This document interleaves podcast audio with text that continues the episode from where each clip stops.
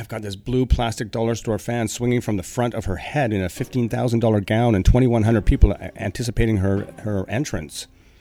And she looks in the mirror and she sees, you know, what's going on. And so she turns to me and, and I, I, I do everything I can to get the fan out, but it's jammed in the motor. And so I turn Diahann Carroll's hair into a complete bird's nest. And I mean a real disaster.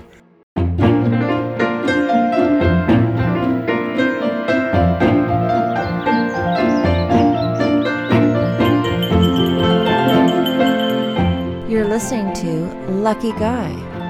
Tall tales from the real life of Lance Darren Cole.